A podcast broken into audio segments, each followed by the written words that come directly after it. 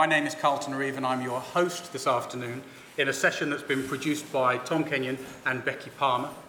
Um, some of us were talking earlier about uh, educational media and recognising that it goes in cycles. I think we're on our third wave of educational media. Uh, some of you may remember uh, the last wave, which peaked, dare I say, with BBC Jam and then suffered a fairly catastrophic crash afterwards, but is now resurgent again uh, in the form of apps. And I'm delighted to introduce our panel to you today, um, starting with Professor Jackie Marsh at the end, your left. Uh, Jackie is the Professor of Education at Sheffield uh, University. Next to me is Justin Smith, who runs the Educational App Store. Uh, on this side of me, uh, we have Josh Davidson, who runs Night Zookeeper, uh, a transmedia storytelling app. And finally, at the end, we have Ben Courtney, who is a games designer from Preloaded. Um, just so that we have a sense of, uh, of who we're talking to, I'm assuming that most of you either produce, commission, or make educational content in one form or another. But I'd also like to get a sense of um, who of you, if you could just raise your hand, has a parent with school-aged children? Could you just raise your hand so we have a sense of that? Okay, that's great. So about 70, 80% of you. Um, and are there any kind of teachers or educators amongst us? Okay, so a handful of you as well. Thank you. That's, that's great so that we've got, a, got the perspective that we need to address you correctly. So I'm going to stop talking and I'm going to hand over to Jackie. Each of our, each of our panelists are going to talk for about 10 minutes and then at the end we'll have 10 minutes for questions. Um, as Jackie goes to the podium, I'd just uh, like to thank BAFTA, who have sponsored tonight's session, and I am told that entries are still, um, it's still possible to enter the BAFTA um, Children's Awards, uh, and there is a category for learning apps. Um, apparently, if you go to BAFTA.org, you can find all of the entry details there. Uh, so thank you, BAFTA, for organising and sponsoring this afternoon's event. Jackie, over to you. So, well, first of all, thank you um, very much for the invitation to talk this evening. Um, I said to Carlton at the beginning, I think I have to stand to the side of the podium, otherwise none of you would be able to see me, I'm sure. Uh, I can't see over the top of it. Um, so we thought I'd speak first because what I want to do is give an overview of preschoolers' use of tablets um, in the home. This was a study funded by the ESRC and it had a number of partners, so myself and Dylan Yamada Rice from the University of Sheffield, Lydia Plowman who's here today from the University of Edinburgh, um, CBeebies, uh, Dubit, um, Andrew Davenport's new company Foundling Bird and Monteney Primary School which is in Sheffield. So it was a very interesting project because of that partnership, the academic, the industry and the teacher uh, collaboration around what is a you know, very important topic. This study had a number of stages. So in the first stage, we undertook an online survey of 2,000 parents of children aged from 0 to 5 who had access to um, tablets in the homes. So that's important to remember as you see the data. The second stage of the study, we looked at six of um, the children in greater depth, so undertook case studies in their homes.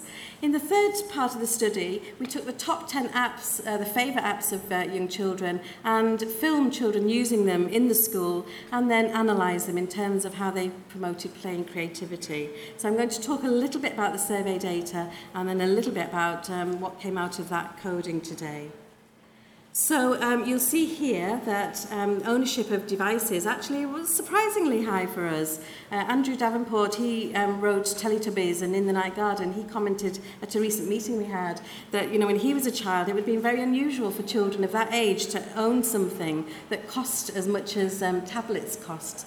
Um, so just bear that in mind as you see some of those figures. And also the gender difference is interesting there in terms of ownership. And whether that's because we know gaming is driving um, children's use of the tablets in the early years um, and because of you know, gender interest in, in uh, gaming being set you know, quite early on.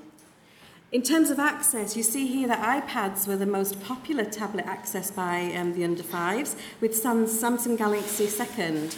And um, in terms of socio-economic status, there was a distinct pattern there, so that more middle-class children had access to iPads uh, than children from working-class families. And of course, that's got complex um, repercussions when children go to early year settings and schools where they might meet you know, tablets of a different order than they're used to.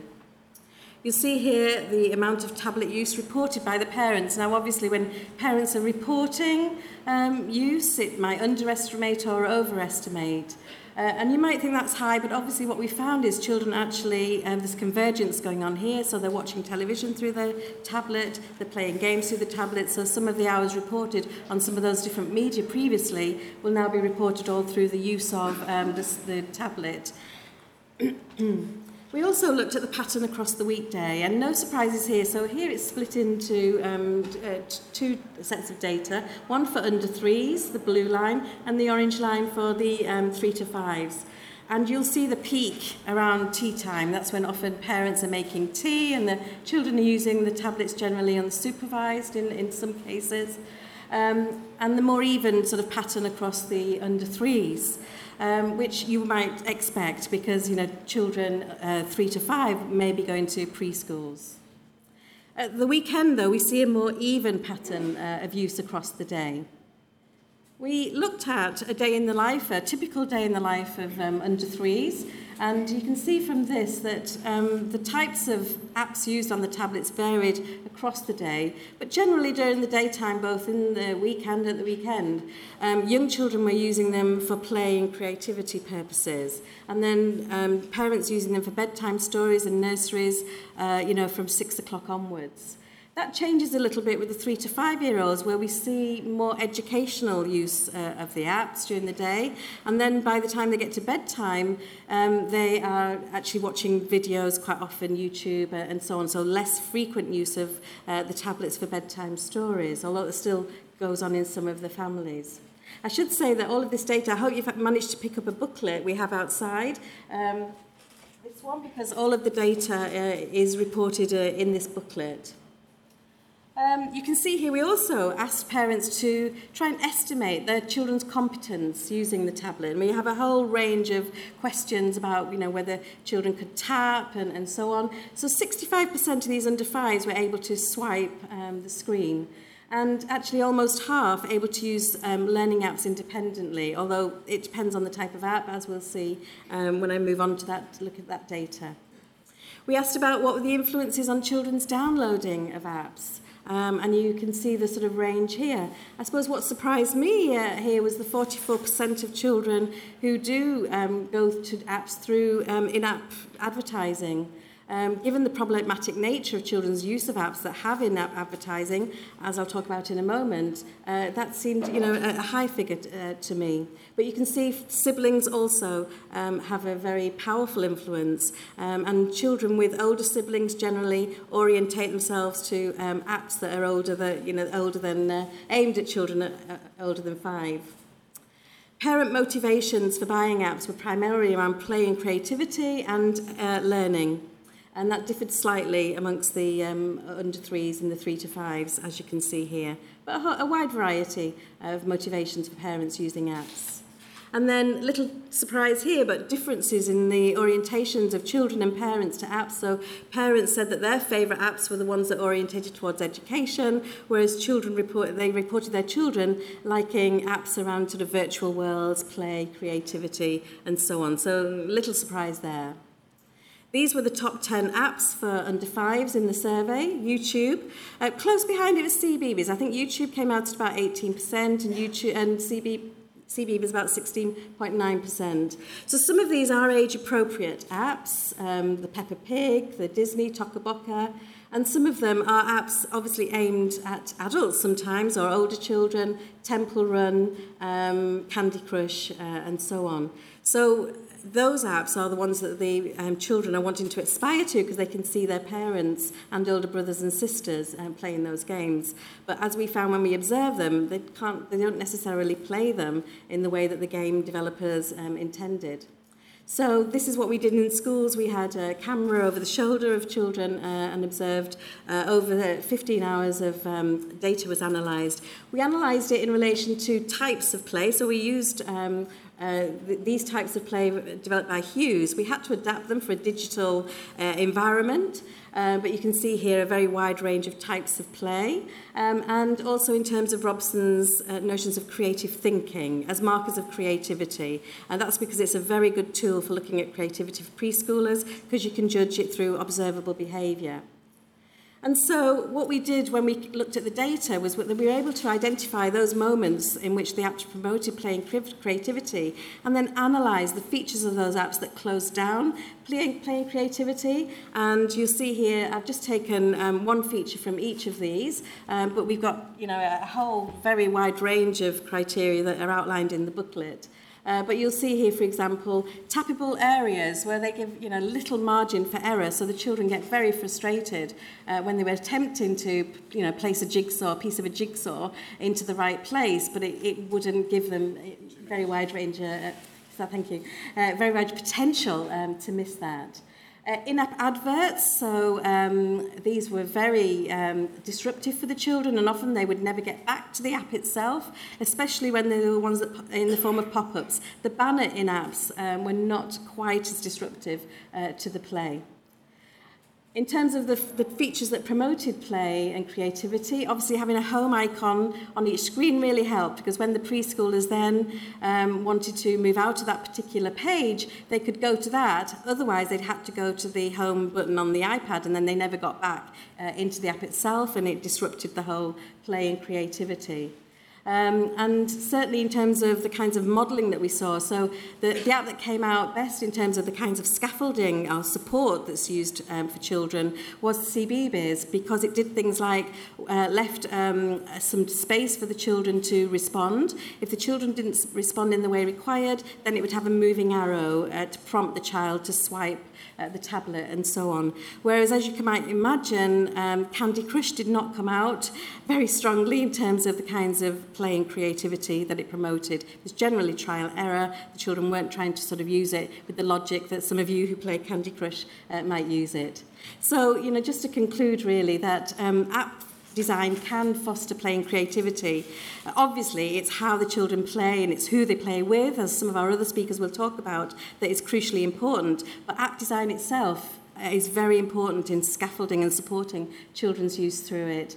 We also think that there's been little work thinking about the differential between one-year-olds, two-year-olds, three-year-olds in app design. You know, saying it's aged from three to five is actually not sufficient in some cases because there's a big difference between a three-year-old and a four-year-old in some areas of their development. And so what we've done in the booklet is um, prompted app designers to think about what are the needs of one-year-olds, two-year-olds and three-year-olds. I'd be interested if any of you have feedback um, on that. You know, please email me. Um, you know, with responses to, to, to our work. So thank you very much, and I'd better stop there.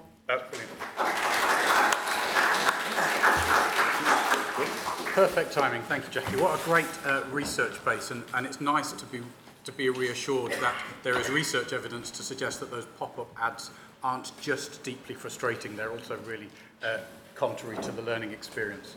So Justin's going to... Uh, oh, sorry, Josh. Yes, Josh's going to talk to us now uh, about his transmedia uh, storytelling uh, app, Night Zookeeper.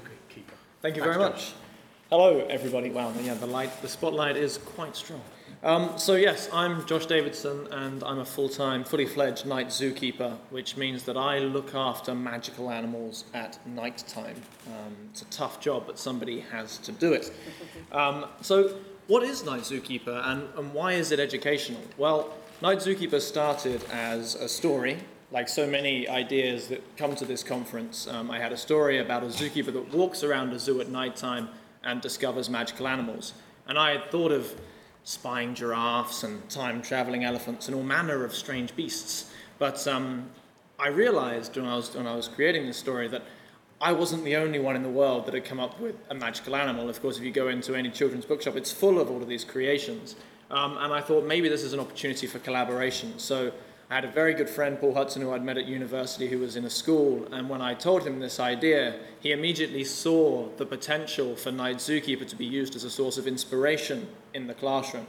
And I think that one of the reasons why we get so excited about apps and technology in school is because of that big word engagement and what it can do. But we shouldn't forget that one of the greatest tools in the classroom for engagement is, is great storytelling and the stories that draw kids in to their world. And so that's what we've set out to do with Night Zookeeper.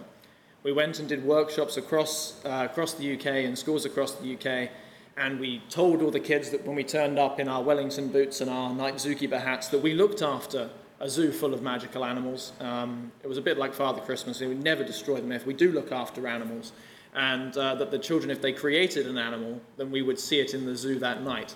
Um, and it was an amazing experience whenever we ran that workshop in school. And what we've tried to do as a business is capture some of that magic in a digital product. So I'm going to show you a bit about what Night Zookeeper looks like, um, if you haven't had a chance to play it. So this is a young man, it was me, uh, creating a magical animal. Um, and this is how you do it. You start to draw and use your imagination. So many digital products provide restrictions around uh, character creation you know, Moshi was the classic example. You picked from one of five various monsters that needed to represent you within that world. And what we've always felt with Night Zookeeper is that you should let children's imaginations run wild and create the strangest things that they could ever wish to create. So on Night Zookeeper, they come on, and of course, they do a drawing. They then place their drawing into our world. Uh, this is a moon base, and you can resize it and put it where you want. And then you have to write a story about it. So you give your animal a name. In this case, it was the, uh, uh, the Eric the Alien Bunny. Um, and having named Eric the Alien Bunny, um, I had a challenge to write a story about him. And you can see on our writing tool that we provide a word bank of words that we need to include in our story. There are objectives taken from the national curriculum to inspire kids to make sure that the writing that they're doing fulfills the expectations that their teachers will have based on what, uh, what, what level they are, either uh, taken in from the US and in, in the grade system there of the Common Core or from the UK national curriculum. And then there's helps and prompts throughout as they go. Um, the writing tool itself is adapted to be as user friendly as possible for children. We knock back the writing of the sentence that they're currently uh, that they're finished with and bring to the foreground the sentence that they're currently writing. The word bank words get stroked out as they as they write them and that's an incredible motivator. But also the challenge changes and not only do they end up writing a story about their animal but we start to bring in their classmates animals and see if they can include them in their story objects giving them massive inspiration to get them to continue writing um, if anyone's been in the classroom some of the biggest challenge for a child who sits down to write a story is then they kind of run out of ideas of what they were going to write about, and they're like, that's the end. It's like, is it the end? And you can sit and you'd talk to them a little bit about it, and you'd say, well, maybe, maybe you could make this story um, evolve by introducing a new character or, or a, new, um, a new object or something that would excite them to get them to continue to writing. And of course, in class, that's very hard to scale because as a teacher, you'd have to be running around or you'd have teaching assistants talking to the kids to continue to inspire them and give them ideas. And that's something that we've been able to do with Night Zookeeper as a piece of technology provide that solution. Once you've written about your animal and he comes and lives in the zoo, Eric is now he is alive and he lives very happily on the moon. Uh, Eric the alien bunny, but he doesn't just sit there. He doesn't sit on his own. He's annoying and he has to has a million questions of things that you need to do to care for him. You maybe have to write a letter um, to uh, to the people on Earth to see if he can come down and visit them. Maybe you need to write a pirate story about a, an adventure that he went on uh, on the endless ocean within the night zoo. So we give you continued writing prompts and drawing prompts as you care for your animal. And you only have, you don't just have one animal. Zookeeper becomes a bit like an unwieldy Tamagotchi because not only do you create your animals and keep creating, and boy, do kids keep creating these animals once they're on a roll, but you can also collect your friends' animals. So you can collect your classmates' animals and start to collaborate and write stories. And of course, all of your stories are now involving all of the other kids in your classes' um, animals, and you're creating this huge, complex world of kids, you know, cross-referencing each other's stories and ideas. And it becomes a very exciting motivator for getting kids to continue to write when they go home. And that's the real key behind what Night Zookeeper is doing. It is trying to engage them, it is trying to do all those fantastic things that technology can do. But we think that we've created a platform that has genuine, accessible achievement um, around the children's work. So we have a teacher toolkit where everything that children write gets imported into your class toolkit.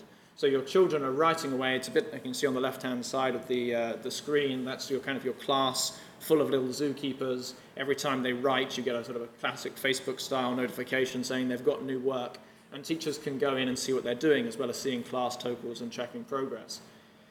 When they click into a child, they can see their latest stories, they can approve them, they can reward them, um, and they can most importantly assess them. So they can look at, against, look at this piece of writing against a relevant uh, curriculum which they can dictate by whichever level the child is at, um, and make an assessment and start to, um, to check off when, when, when, kids are doing good, good writing. Um, they can also leave comments that encourage kids to continue to write, and then kids receive those comments within the game that they're playing. Now, there's a lot of writing going on, and that's what, one other thing that we've sort of gamified in terms of the, the, the experience. There's a night news platform where children's stories um, get published by their teacher, and whenever a child has a story published onto the night news, they get a certain number of points, and that number of points is the number of words that they've been able to write and include in their story. So we've been organising writing competitions across, across the world. We've just launched a Sydney Writing League. Um, we did something back in March called World Creative Writing Month, and had over a million words written. So it's one of those experiences that really engages kids because they can look at the league table, they can see how well they're doing. And we had 53% of kids that were doing it in school go home and continue writing. And I think that's an indication of the power of technology if you can get it right. Um, as I say, going home, writing stories, drawing pictures, this is all good stuff, and it's why me and Paul started the company. We wanted to use technology to support creative types of play, and what we just heard from Jackie is something that you know, has, has, driven us as a business quite strongly. We want to take Night Zookeeper and make sure that there is a place where kids with technology do have unlimited possibilities. They are writing their own stories, they're creating their own characters, and they're drawing. Technology can enable you to do social media to do so much in connecting different kids. So having another child collect your animal is a huge social metric, and I think that we're only just beginning to explore the possibilities there. Um, Two minutes. Very good. So that's that's what the Night Zookeeper platform is. That's what we're trying to grow as a business. We sell subscriptions to schools um, for year-long licenses to our platform. Um, but as I say, we started Night Zookeeper as a story, and what we've realized is that more we can bring the story to life. That reason why when we went into the school dressed as zookeepers, children got so excited. The more we can take that story and make it something that kids want to be a part of, the more engagement, the greater that experience will be. So I went to MIP Junior last year and I presented. We've begun a journey towards turning Night Zookeeper into a fully fledged children's brand. Uh, we've launched our first pure consumer play in Japan, and it's been the top app in the last two months in the Japanese App Store for the iPad. Um, and we've started working with Karrot Animation, some of you may know here in the UK, um, who make Sarah and Duck, which is fantastic. So this is the first, I'm showing exclusive of the work that we've been doing with Karrot. So this is um, a shot of the new Night Zookeeper, um, which we're going to be taking out and talking to the traditional children's media industry, is A tantalizing sketch, followed by a bit of the world that's going to be coming from our first piece of animation that we're creating with Karrot. And this is it. This is the zookeeper himself brought to life. I couldn't be more excited. Here he is, little night zookeeper, uh, in his zoo, about to meet a million magical animals created by children around the world. Um, so that, what's left for me to say is that we're going to be launching a, a, book at the end of the year. It'll be a digital book in the first instance, but there'll be print copies available. Uh, we want to take this platform and grow it as much as we can. Uh, thank you very much. Thanks, Josh. Um, it, it's great, isn't it, to be reminded of those traditional skills in new formats. A lot of newcomers to app development kind of think it's an entirely new world. So it's great to be reminded of the centrality of storytelling in these experiences. Um, Justin, okay. over to you.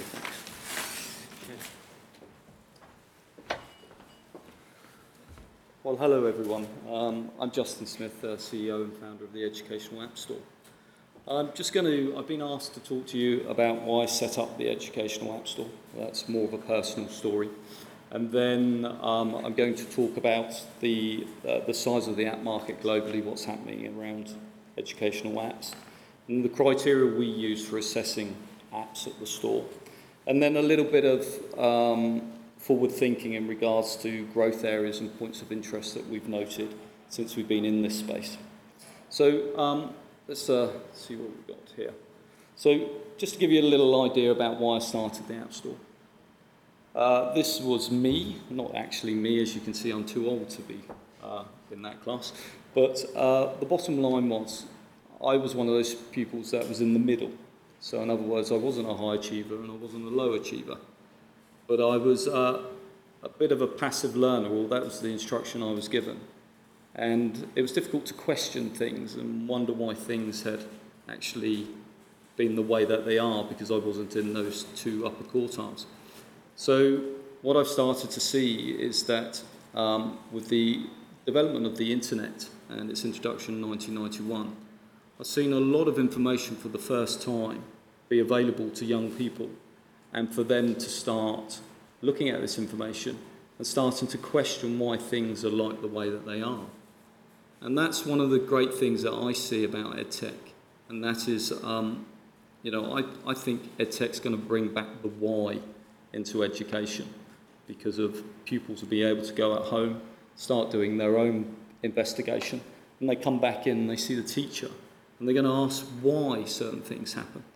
The way that I learned, as you can see there, was I was told what I should learn rather than have the ability to uh, learn in this way, which is where we're heading at this point in time.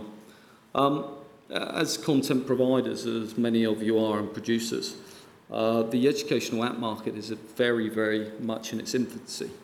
And what we're seeing is that there's going to be a need for curation, and that is why I'm in this space.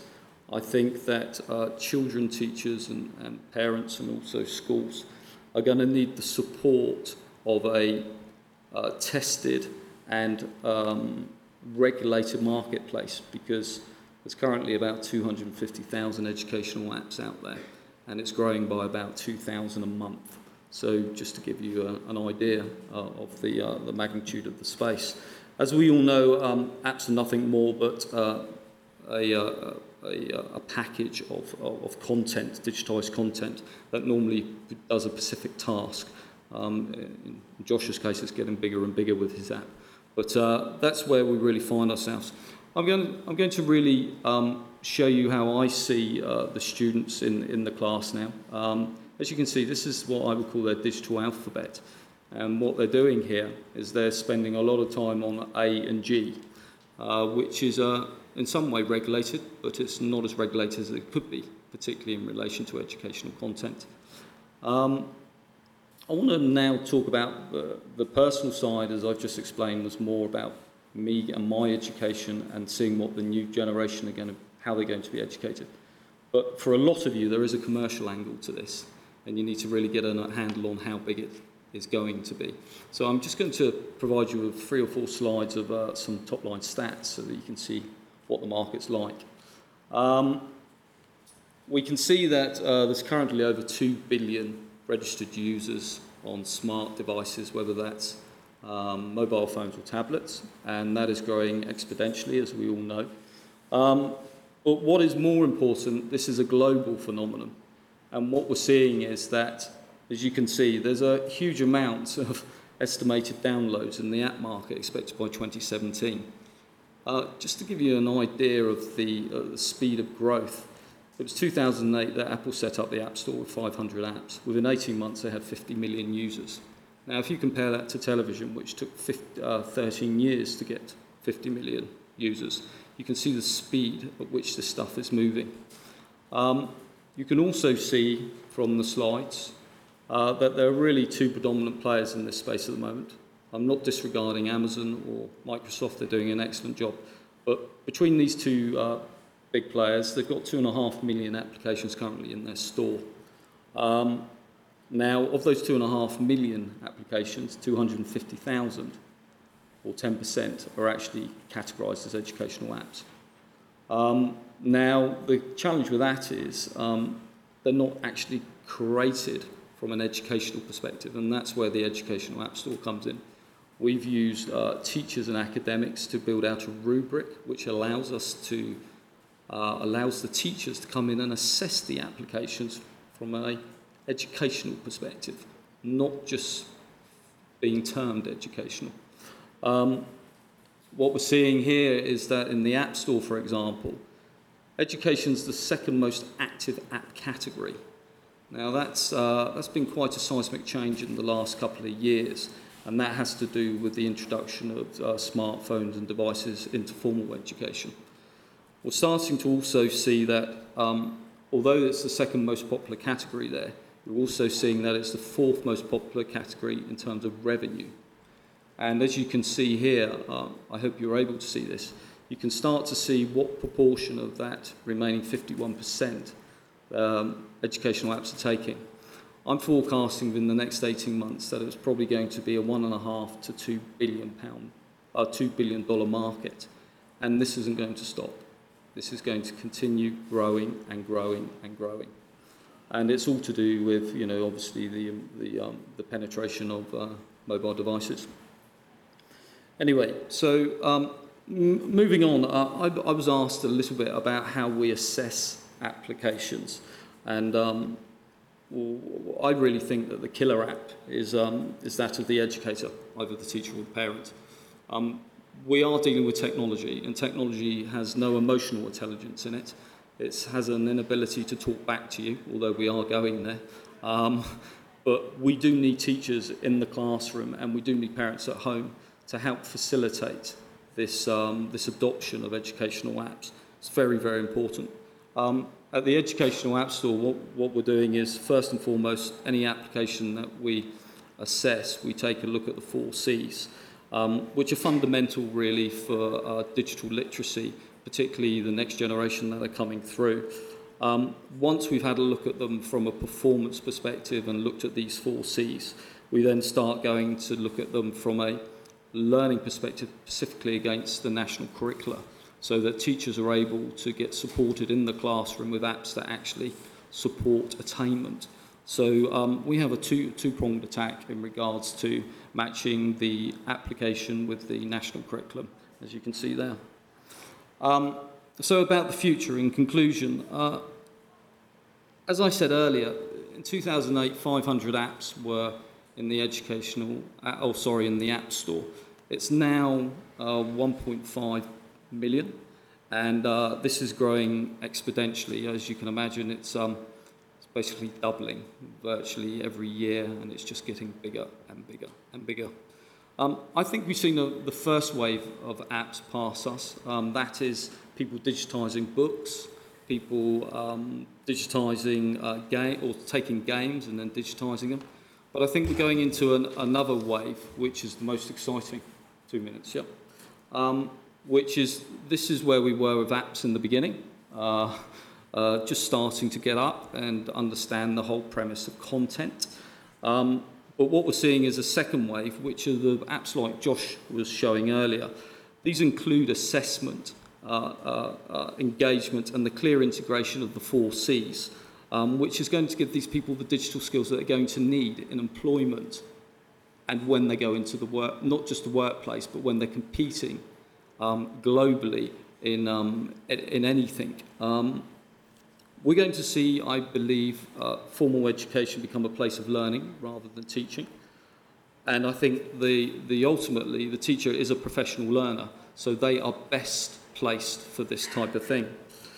Um, I think we're going to see a lot more parents involved, um, particularly in the child's education at home.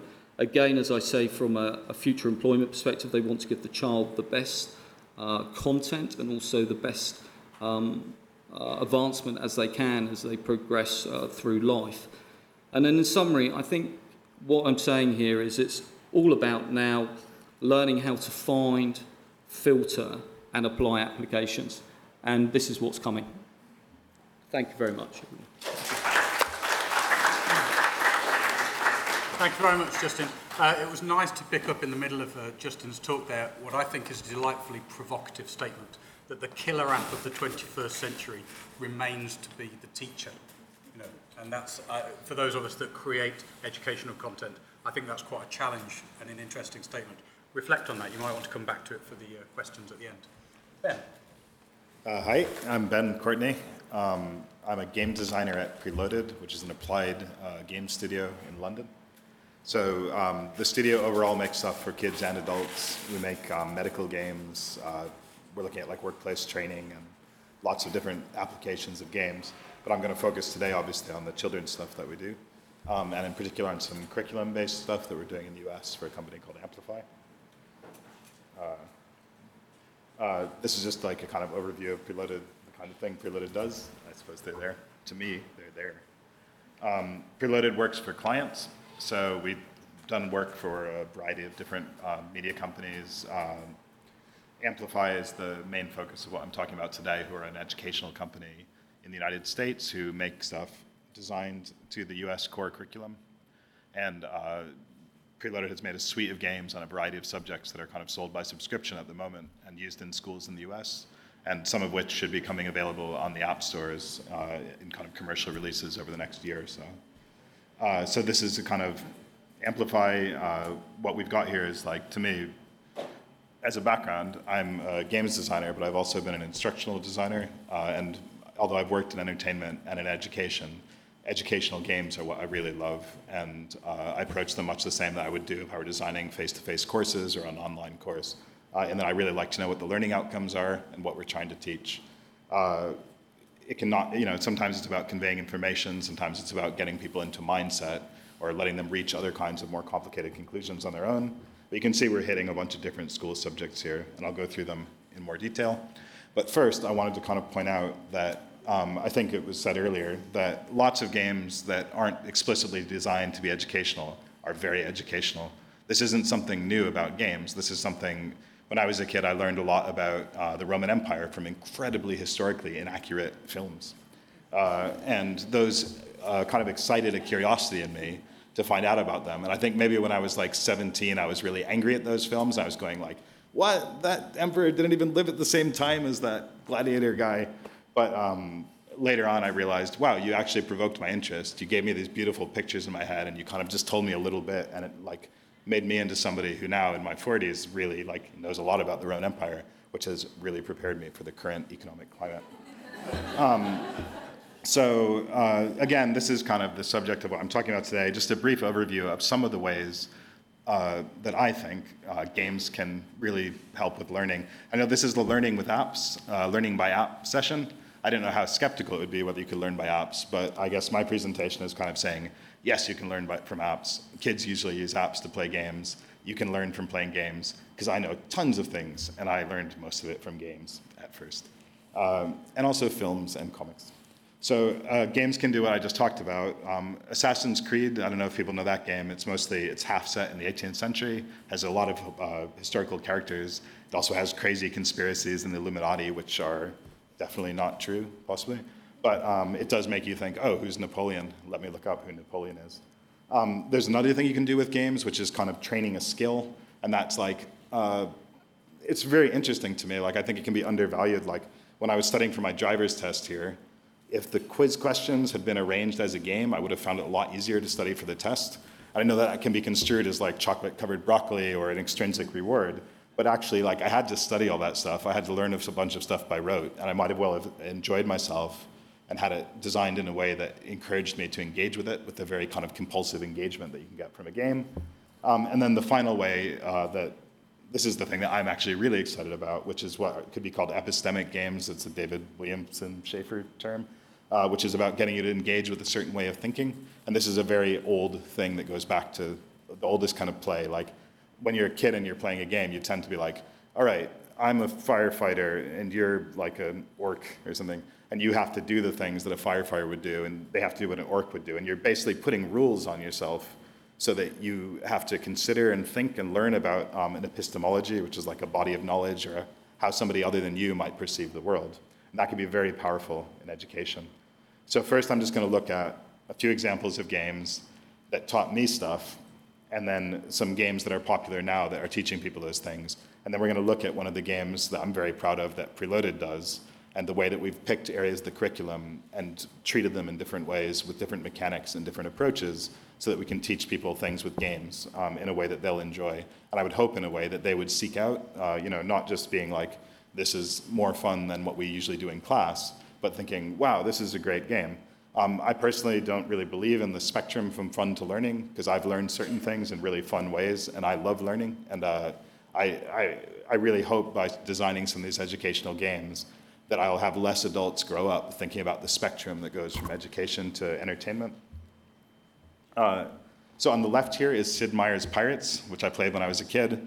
That was a game that um, the gameplay, the mechanic, had very little to do with uh, the 18th century, it was mostly just sailing around and fighting and taking over things. But I remember I was trying for ages to get a letter of marque, and because uh, then you could attack ships, and uh, that the you know like you'd be allowed to like the English wouldn't come arrest you because you'd attacked a Spanish ship because you like had a letter of marque to attack the Spanish. And all of a sudden, I was learning tons of stuff about the 18th century and how the politics worked. And everything else I read about pirates of the 18th century, I sometimes think just spreads out from that. And it gave me this really, it opened a little door and kind of kindled my curiosity and gave me a point of reference, accurate or not, that has left me loving learning about that kind of thing. Um, and again, Assassin's Creed is a similar example. That's uh, Napoleon. Weirdly, he's also sitting in a chair. I want to make it clear that you don't have to be sitting in a chair. It doesn't have to be historical, but both those games are. So I'm hoping that right now Assassin's Creed is inspiring lots of teenagers to think that like the 18th century is really cool and they're really interested in it and they want to know who like Napoleon was. Um, this is a game that I think does that, that Preloaded has made. Um, it's called Story Cards. Uh, one thing is just, I, when I came to the company, this was already here, the art style is absolutely beautiful. And I think you can't underestimate how much uh, just the quality of the work and the quality of the stories can be such a driver of engagement with games. I think sometimes when you get too far into just considering the educational aspect of it, you can forget that no one will engage with all that lovely education, all that lovely pedagogy, if it doesn't really like kindle their imagination and make them like really want to get in with it, um, where they can find all your learning. Um, story cards is basically a card game. Again, the mechanic doesn't have much to do with writing. Um, it doesn't have that. I love Night Zookeeper. It seems amazing to me. Um, I like the way that it's a way of playing with actually writing. Uh, like all of our other Amplify games, this is for 8 to 12 year olds. Uh, one thing that I like about that is I've also spent a lot of time doing preschool games, and the audience is a lot more sophisticated. You can be more clever with language, you can um, do a lot more interesting stuff with the rules, and you can make the games harder. But um, so basically, story cards. I'm playing uh, an unrelated card game with lots of historical characters. It encourages me to read, and it's tied together in a world called Lexica, where you go off and um, it encourages you to read ebooks as well. Uh, as the next example of kind of uh, practicing a skill, Word Invaders on the left, which I learned typing from, which can help you roughly estimate my age. Um, it just made you type a lot and try and type real fast. And the point of typing is to try and type faster and be accurate. So it's a really good way of training you. Um, Dragonbox Algebra, I don't know if anyone's seen that. Um, we featured that before on our Games with Purpose site, where we kind of write little reviews. It tends to be various people around the company who love games, writing about educational games. Um, this is uh, Preloaded's offering. It's called Mlob Rule. Sort of hard to pronounce. But Mlob Rule basically makes you add up fractions to complete, to make a whole.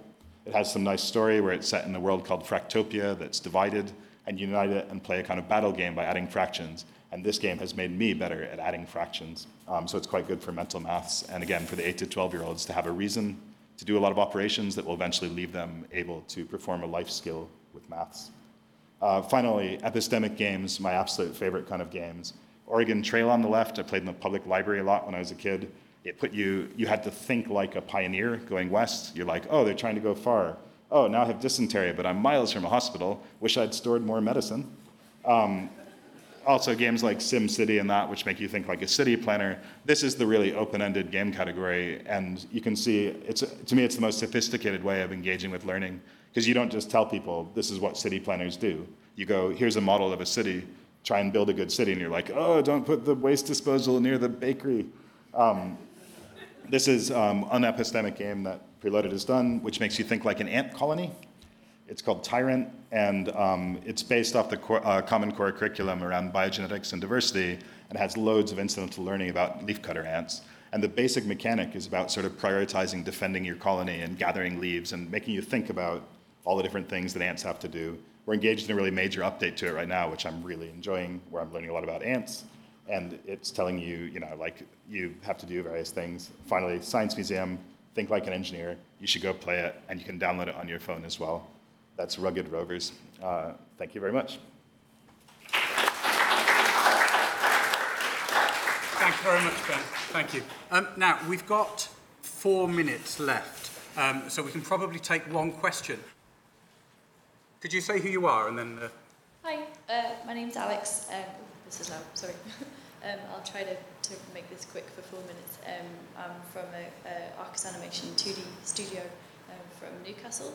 Um, I, uh, I've, I've worked with some educational platforms before, um, and I know that there, there can be some sort of red tape when you um, because there's with the national curriculum stuff. So I was interested with the um, the night zookeeper. Um, could you just talk a little bit more about how that pitching process is? It some is it was it different for you changing your direction to I'm going to approach this in education, national curriculum. This is the direction I want it to go. Did you come up to a lot of red tape, or was there something you had to change specifically for that for that IP? Not, nothing specific. I mean, ultimately, what the, the evolution of Night Zookeeper was as a game that we felt had clear inherent educational benefits in the sense that you know kids are drawing and writing, they're, they're doing educational activities through Night Zookeeper. And the evolution of adding the toolkit and taking children's writing and giving teachers the power to assess that writing against what are customizable curriculum objectives. Everything is is fully customizable, so it's any curriculum around the world, or even if a teacher wanted to make specific objectives for their individual child, they can put that in as well.